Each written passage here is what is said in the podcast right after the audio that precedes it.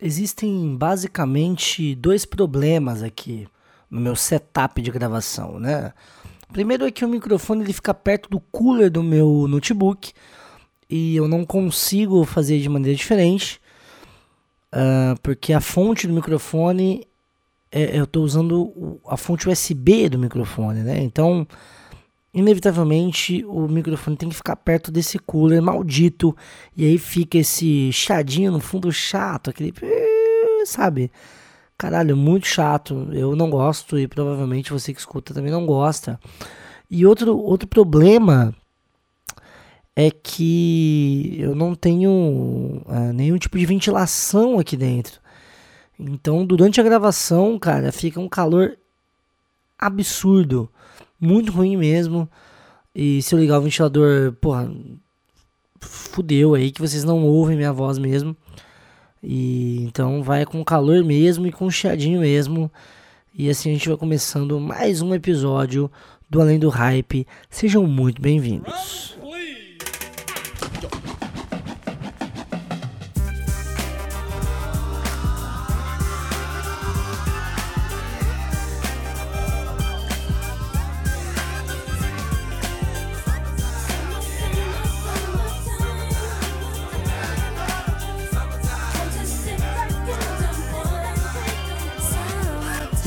Antes de mais nada, antes de começar de fato, eu queria mandar um salve pra galera do Bondcast, que acabou citando a gente lá em dezembro, num desses tuitaços da vida aí, e eu acabei percebendo meio tarde demais, cara.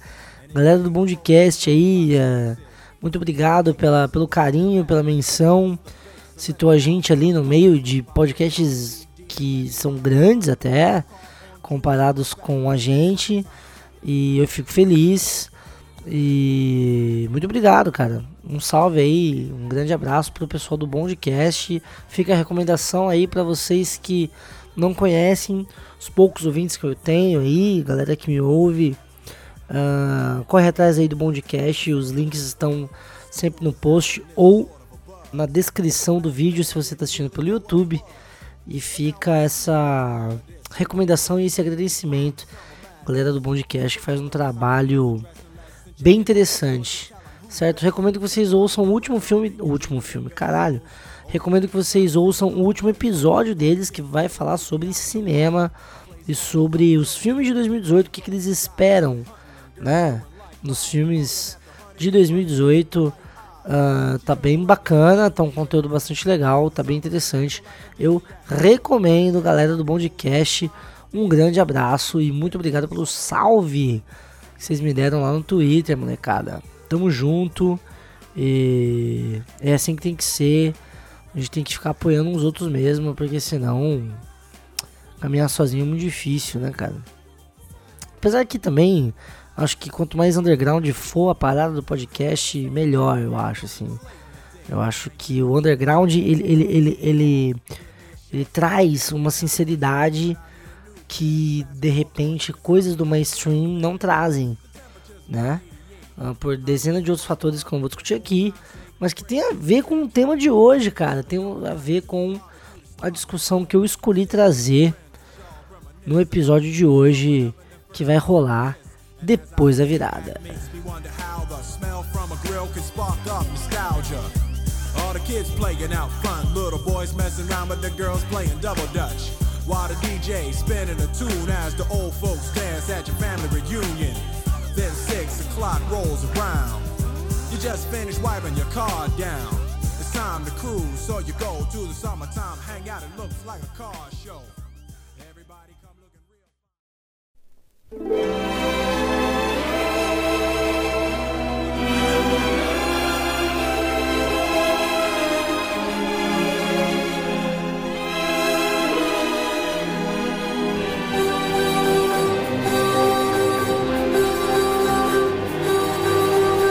Eu parei de assistir televisão aberta em meados de 2006, simplesmente porque ela ficou desinteressante pra mim. Eu tava me interessando por outras coisas, né? E todas as coisas pelas quais eu tava me interessando, a televisão como mídia não me oferecia. ou se oferecia de uma maneira muito limitada e que eu conseguia, de alguma maneira, consumir com muito mais prazer de outras maneiras. Principalmente música, né? Foi um tempo em que eu comecei a entender música, comecei a ouvir música de uma forma mais atenciosa, né?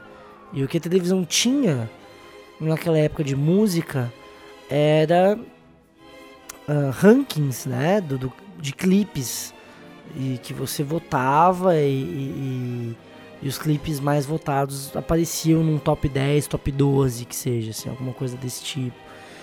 E todo o resto, novela, programa de auditório, acabou me interessando cada vez menos, assim. Então as coisas que eu gostava, que era os caras do Hermes e Renato, Rock Go, aquela programação mais da MTV, que era mais voltada para o adolescente daquela época.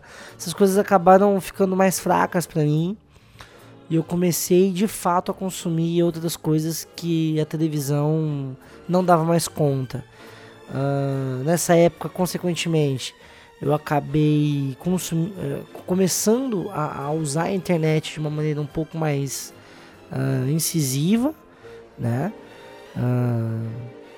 Não tinha um computador ainda, não tinha acesso à internet ainda dentro da minha casa, mas existia lan house, né? Era a época das lan houses, era moda, e a partir dali a gente começou a usar outras coisas, né? A ver outras coisas, a descobrir outras possibilidades de entretenimento, e a televisão de fato começou a ficar muito sem graça, né? A partir daquele momento. Somado a isso, existia um discurso dentro da escola onde eu fazia, e eu acho que isso era um discurso um tanto quanto comum, ainda é um tanto quanto comum, mas pra gente que tem quando a gente é adolescente, as coisas parece que ganham um peso muito maior, de que a televisão era uma coisa que alienava, né? Que deixava você à parte da realidade do que estava realmente acontecendo. E eu sempre fui um cara muito preocupado com a questão de pensar as coisas como elas devem ser pensadas de fato, assim. Eu morria de... E aí, adolescente pior ainda, né, cara? Morria de medo de estar atrás, sabe? De estar preso dentro de uma situação ao qual eu não teria tanto controle, assim, com o meu próprio pensamento, né? E essa propaganda, de uma certa forma, da escola, do cursinho, enfim...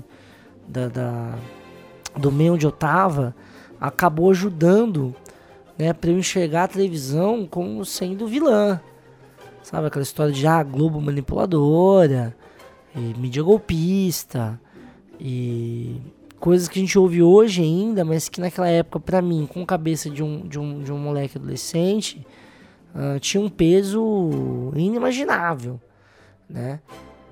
Isso somado ao fato de que a televisão realmente já não estava tão mais interessante assim pra mim. Ela começou a virar um passatempo, familiar.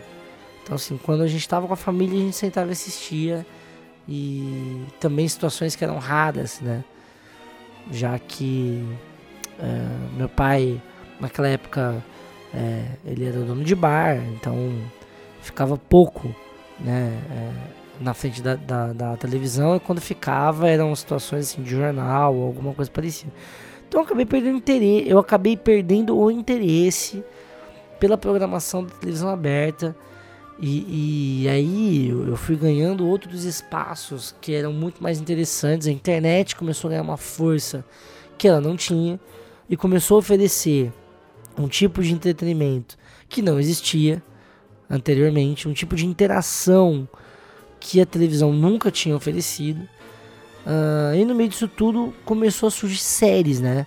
As séries americanas começaram a se popularizar para quem usava a internet de uma maneira mais hardcore, porque você conseguia fazer o download disso, e isso já em 2008, 2009, né?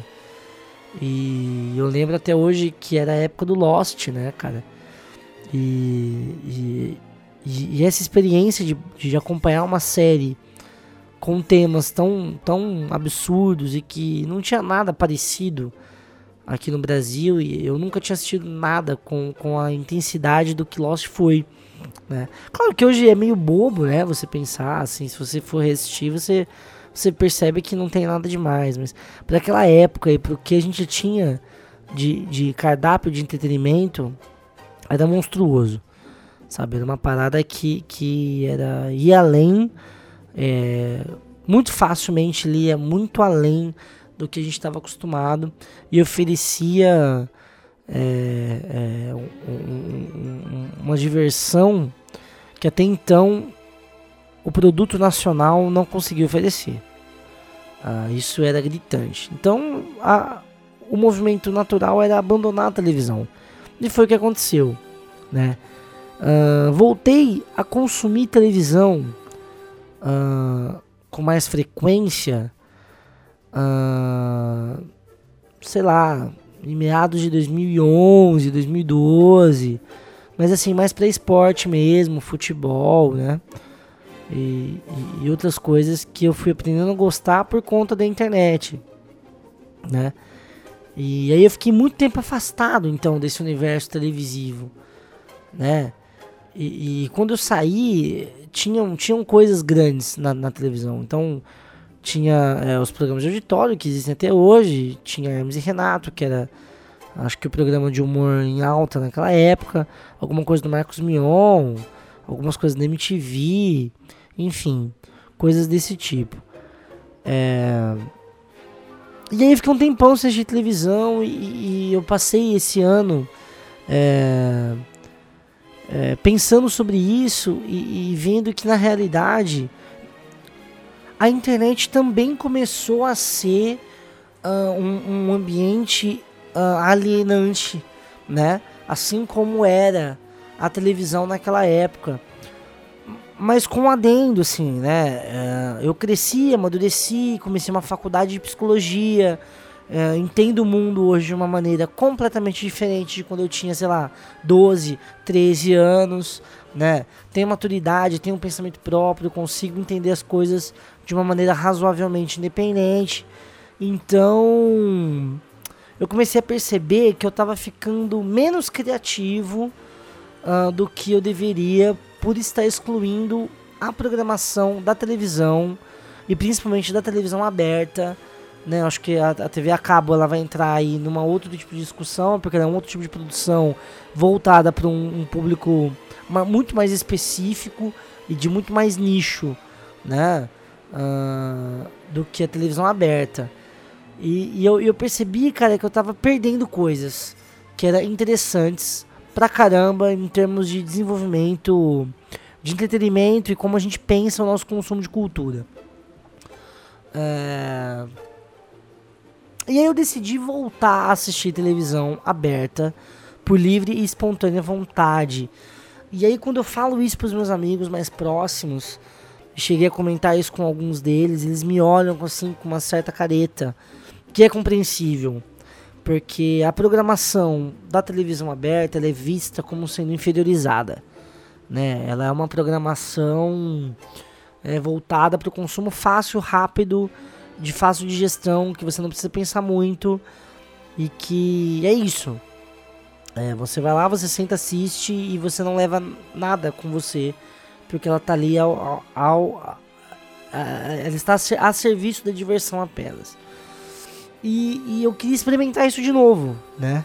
Eu queria ver como é que isso estava funcionando, se existia alguma evolução de 2006 para cá, né? Do tempo que eu parei efetivamente de consumir esse conteúdo para agora, né? E aí eu escolhi propositalmente assistir programas pontuais, programas que ainda estão em voga e que ainda estão aí, assistir eles com a cabeça completamente aberta, sem um senso crítico tão apurado, com o objetivo real de tentar entender por que que eles ainda funcionam. E aí eu vou escolher falar nessa primeira análise sobre Malhação, né, que foi um dos programas que eu decidi assistir. a Globo faz um movimento muito interessante quando reformula Malhação, né? Porque Malhação de hoje, comparado com a Malhação que eu assistia, tem uma diferença gritante, assim. Existe uma clara evolução de direção, né? Você percebe que câmeras, o jeito de filmar, o jeito que o roteiro é seguido, enfim, todo esse núcleo de produção de novela foi completamente modificado, e isso é extremamente positivo, porque dá uma cara mais deglutível para o conteúdo, né, que eles querem passar. Por outro lado, existe também uma escolha bastante positiva, ao meu ver, que é de você realmente trazer para esse tipo de conteúdo atores mirins, né? E se você pegar as temporadas de Malhação de outros tempos, você percebe que são adultos fazendo papel de adolescentes. E quando eu assisti, pouco, 2-3 episódios dessa nova Malhação, Viva a Diferença, eu acho que é o subtítulo da coisa. São atores que são atores mirins e que passam uma verdade dessa idade muito mais coerente do que quando você coloca adultos, enfim, de, sei lá, 27, 28 anos interpretando crianças de 14, 15 anos, certo? Então é uma escolha editorial muito interessante, muito boa na minha concepção, e que pesa na hora de você fazer um produto desse. Porém, eu sinto que é um produto voltado à galera dessa idade, sabe? Não, eu assisti e eu não consegui realmente acompanhar, porque pra mim foi um pouco bobo. Achei que eram discussões que pra mim já não faziam tanto sentido, mas eu entendi que a mensagem talvez fosse pra esse grupo, né, de pessoas que estão passando por essa fase da vida, né? E isso é extremamente importante e extremamente necessário. E ponto, né, pra Globo, que consegue fazer isso com uma linguagem minimamente decente, certo? E que eu acredito que tenha um alcance muito legal pra essa faixa etária. O que é interessante em Malhação é que, se você pegar o que passa hoje com o que passava naquela época, em 2006, que eu falei, você consegue perceber nitidamente que o conteúdo de 2006 envelheceu muito mal. Saca? É extremamente datado. Não faz sentido mais nenhum, né, pra realidade que a gente vive hoje. Isso diz muito sobre a nossa sociedade. Isso diz muito sobre o quanto a gente evoluiu em termos de discussões culturais.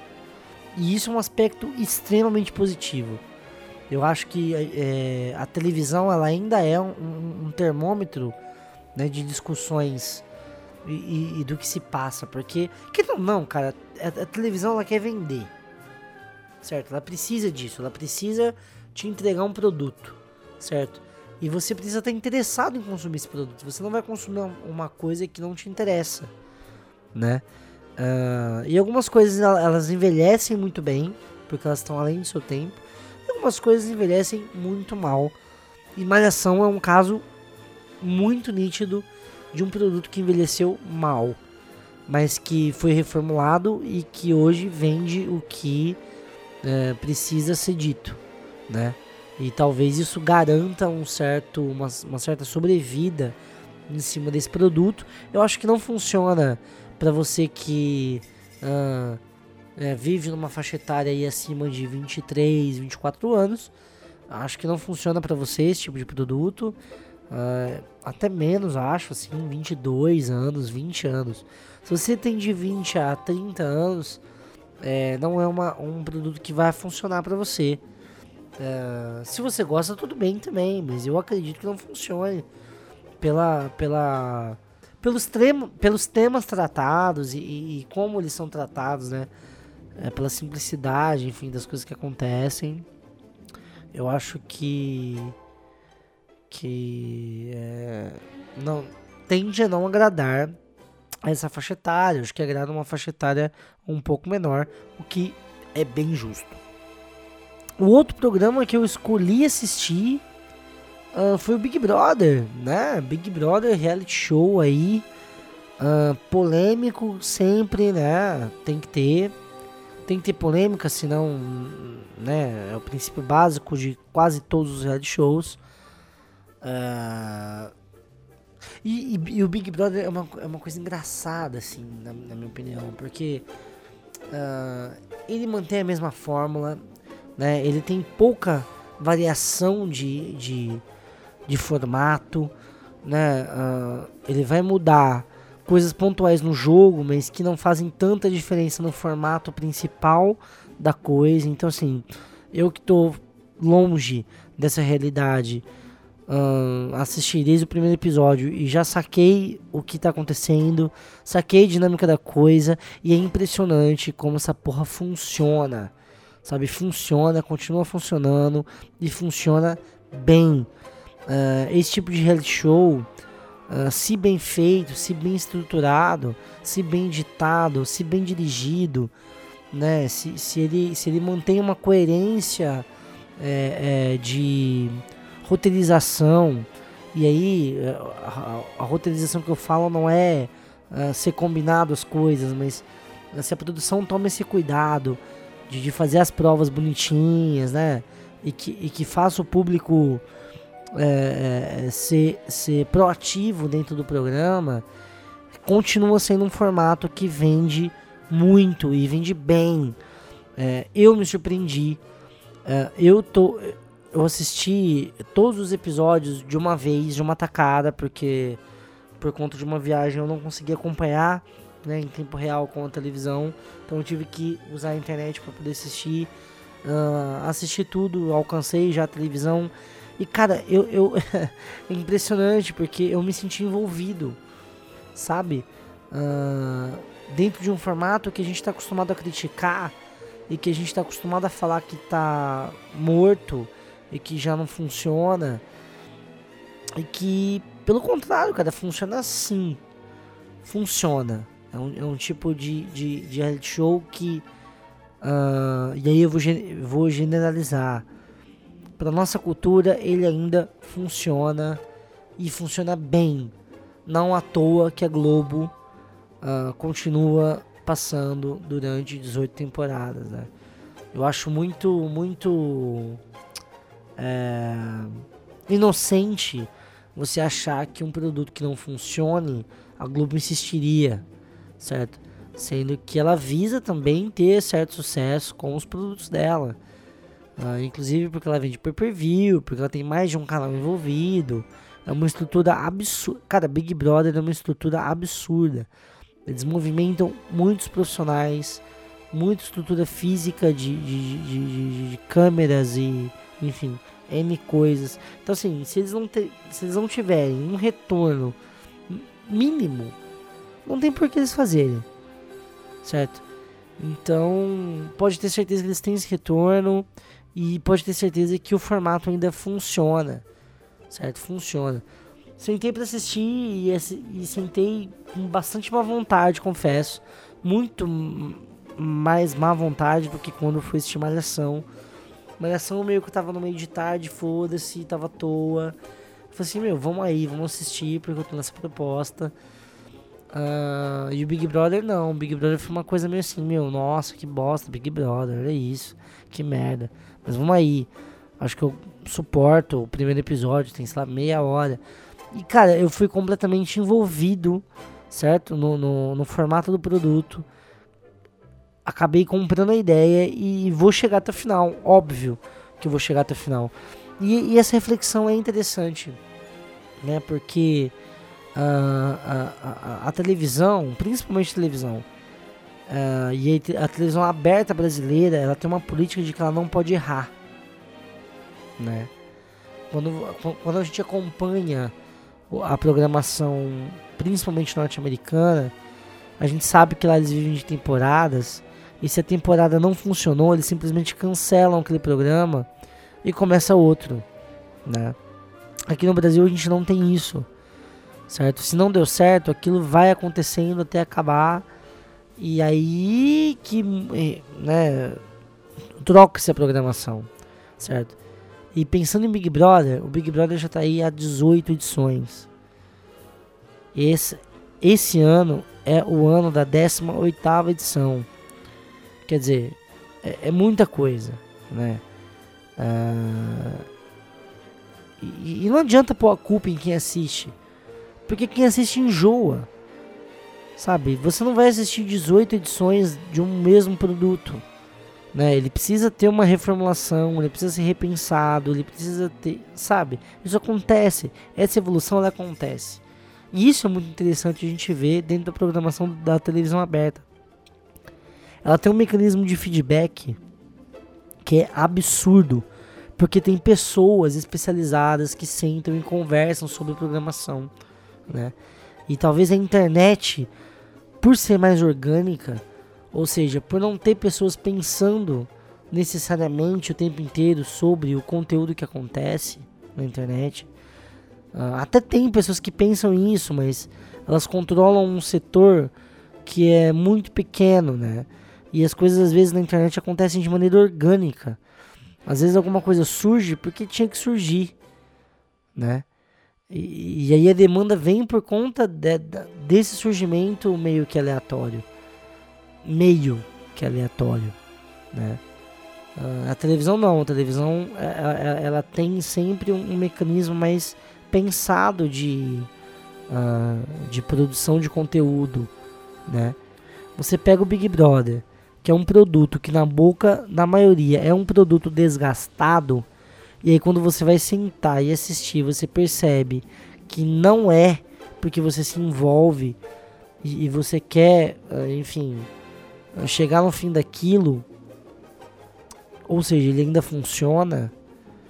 Isso faz a gente pensar muito sobre o poder ainda que alguns formatos da TV aberta influenciam na gente. Eu acho que a gente, enquanto pessoas que produzem conteúdo para a internet, eu vou me incluir, né, nessa galera, e pessoas que não só produzem, porque todo mundo produz conteúdo para a internet, eu acho, de uma certa forma. Mesmo que você upe uma foto sua no Instagram, um texto que você compartilha no Facebook, um stories que você grava ali no seu Snapchat, saca? Tudo isso, um post no Twitter, tudo isso é produção de conteúdo para a internet, né? Porque a internet tem esse ar mais dinâmico. E a internet meio que abandonou, de uma certa maneira, a TV aberta, sabe? A gente abandonou inclusive a televisão, tanto que formatos que funcionam na televisão não funcionam para a internet e vice-versa, né? Isso é muito louco, mas eu acho que a gente chegou num tempo de pensar num crossover, né? De tentar mesclar o que tem de bom e o que funciona na televisão e pensar o porquê funciona na televisão. E tentar trazer para a internet, tentar pensar por que isso funcionaria ou não funcionaria dentro do ambiente da internet. Eu sei que talvez existem pessoas que pensem isso, e existe com certeza um movimento de pessoas que estão interessadas em fazer isso, mas não chega no grande público isso. Não é uma discussão onde nós todos, enquanto pessoas que consumimos conteúdos, mais consumimos do que produzimos, a gente não pensa nisso, né? Por que de repente uma televisão, mesmo que ela não faça tanto sucesso,